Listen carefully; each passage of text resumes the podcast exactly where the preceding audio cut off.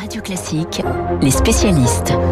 Nous sommes en direct avec David Ducor du Parisien qui travaille aussi et qui vient en tout cas apporter son savoir à Radio Classique dans les coulisses de la politique.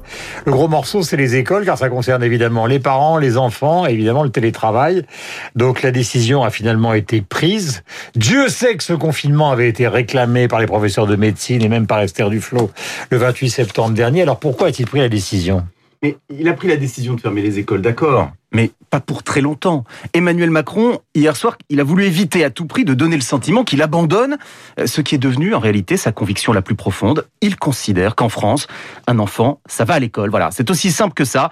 Il y a un an, on ne connaissait pas bien le virus, l'épidémie prenait tout le monde par surprise, il y a eu peut-être un peu de panique, il a fermé les écoles et il l'a ensuite amèrement regretté parce que le coût en termes d'apprentissage et de creusement des inégalités est gigantesque. Emmanuel Macron était, vous le disiez à l'instant, ces derniers jours sous une pression inédite depuis le début de cette crise, de la part des médecins, de la part de certaines oppositions politiques. Et cette pression, elle portait en particulier sur une fermeture longue des écoles, comme il y a un an. Eh bien, à cela, Emmanuel Macron a dit non. Qu'est-ce qu'on a aujourd'hui ? On a 4 jours de Zoom la semaine prochaine pour les élèves et un déplacement, en fait, des vacances scolaires. Mais dès le 26 avril, les enfants les plus jeunes rentrent en classe. Et puis pour les collégiens et les lycéens, ils continueront avec un peu de distanciel, mais seulement jusqu'au 3 mai.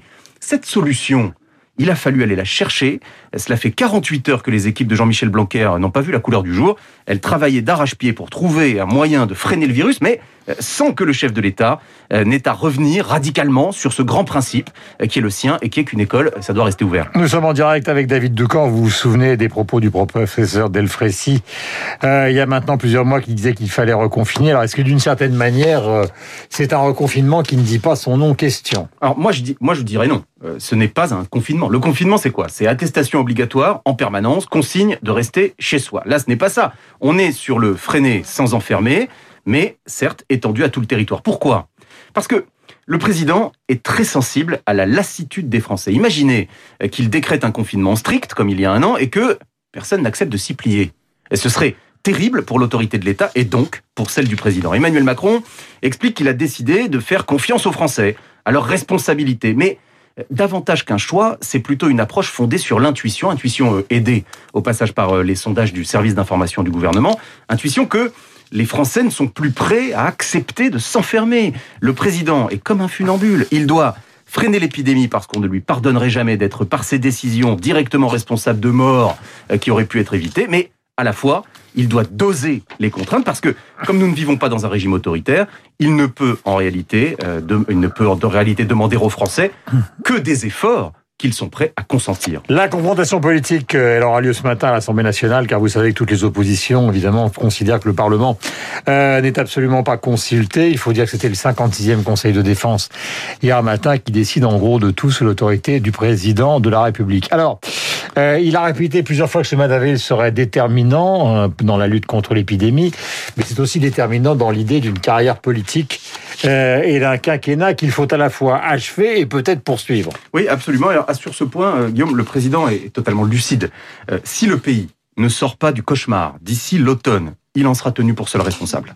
Il a donné hier 2 calendriers, celui de la vaccination qui doit impérativement accélérer et celui des réouvertures, donc à partir très progressivement à partir de la mi-mai. Si ces 2 calendriers devaient ne pas être tenus, si un variant résistant au vaccin profitait de notre lenteur pour faire son apparition, si à l'hiver prochain, nous étions confrontés à une énième vague. Alors, une candidature pour une réélection deviendra très compliquée. Quand le président disait en décembre sur Brut, je cite, « Peut-être que je ne pourrai pas être candidat », il était sérieux, il était sincère. Alors oui, ce mois d'avril 2021 se joue l'élection présidentielle d'avril 2022. Il est 7h43, vous êtes sur l'antenne de Radio Classique. Je voudrais qu'on écoute donc sur la mobilisation des Français cet extrait des propos du président de la République avec des conséquences économiques que nous allons, merci David, mais vous restez là, évidemment analyser avec Dimitri. Si je m'adresse à vous, dit-il. Si je m'adresse à vous ce soir, c'est pour appeler à la mobilisation de chacun pour ce mois d'avril où beaucoup se joue. Nous mobiliser parce que le succès de ce mois d'avril et de cette stratégie dépend de chacun d'entre nous, de notre esprit de responsabilité. Nous tiendrons, unis et déterminée. Elle est évidemment dans ce registre qu'il a présenté un calendrier fin avril, début mai pour donner peut-être l'impression, en tout cas la réalité aux Français, que quelque chose en matière de réouverture pourrait donc intervenir, ce qui permettrait justement de justifier cette mobilisation, car on ne peut se mobiliser que s'il y a de l'espoir. Alors maintenant, Dimitri, comme toujours, dans ce genre d'opération, il y a la note. Eh oui, la note, elle est salée, elle est plutôt salée, donc les chiffres, 150 000 commerces non essentiels, enfin, comment dire, qui ne sont pas de première nécessité. Ça devient compliqué, les formulations vont fermer, donc à compter de samedi soir. On a entendu le patron de la CGPME s'exprimer dans le journal de 7h30, il est fou de rage. Ben oui, il n'est pas content, mais parce qu'il y a des conséquences en chaîne, si vous voulez, de cette décision. Le coût des mesures, donc fonds de solidarité, chômage partiel, exonération de charges, Bercy disait, allez, 3 minutes après l'intervention d'Emmanuel Macron, ça va coûter 11 milliards d'euros par mois. C'est ce qu'avait coûté le confinement au mois de novembre, à peu près, hein, 11 milliards par mois. La fermeture des écoles. L'année dernière, on sait que environ 8 millions de Français ont des enfants, enfin d'actifs ont des enfants. Vous en avez 1,5 million qui ont dû arrêter de travailler pour les garder leurs enfants. Donc chômage partiel. En termes de baisse d'activité, on dit -5, -6%. Ça n'est pas rien. Hein. -5, -6%, c'est quand même élevé. En plus, le calendrier qui est quand même brutal puisque ça commence la semaine prochaine. Les enfants à la maison et des vacances décalées. Ben, ça va avoir des conséquences sur l'organisation des entreprises parce que, par exemple, l'Association nationale des DRH dit « Posez les congés, posez-les maintenant, là, en fait, si vous pouvez le faire. » Sachant que l'employeur ne peut pas imposer dans un délai aussi court des congés à ses salariés. Il a un délai de prévenance d'1 mois. Le risque étant que les gens prennent le chômage partiel et posent des congés après, au moment où ça reprend. Ça, c'est la grande inquiétude de la CPME. Alors évidemment, ce genre de situation, sur les très grandes entreprises, on peut lisser. Dans les petites structures, c'est évidemment beaucoup plus compliqué. Ça, c'est pour les conséquences immédiates. Après, vous avez les conséquences, disons, de court terme, à savoir que, évidemment, tout ça nous fait prendre du retard à la reprise. Quand vous voyez que les États-Unis sont repartis plein pot, qu'on annonce qu'ils auront gommé la crise d'ici le mois de juin, l'Asie, la Chine, évidemment, elle aussi est repartie. Tout ça nous fait prendre du retard, France et même plus globalement zone euro, parce que l'Europe, globalement, est concernée à des mesures similaires. L'Italie prolonge ses restrictions sanitaires jusqu'à la fin du mois d'avril également. Voilà. Et puis, en plus, il y a le retard sur la méthode dont on est en train de relancer. Vous savez, il y a tout ce débat en ce moment sur le plan de relance européen est-il trop petit ? Joe Biden, là, c'est 2 fois 2 000 milliards qu'il met sur la table pour relancer son économie. Donc, c'est-à-dire du keynésianisme, musclé avec cette théorie monétaire moderne qui dit c'est pas grave si l'économie est déjà en haut de cycle, continuons à injecter de l'argent, tout ça nous fait prendre de l'avance. Donc voilà, sur le long terme, là aussi on mesure que déjà on est en train de prendre du retard.